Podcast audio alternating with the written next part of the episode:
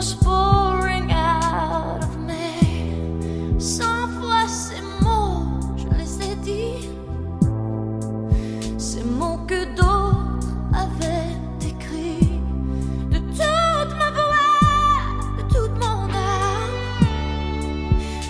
Pendant ce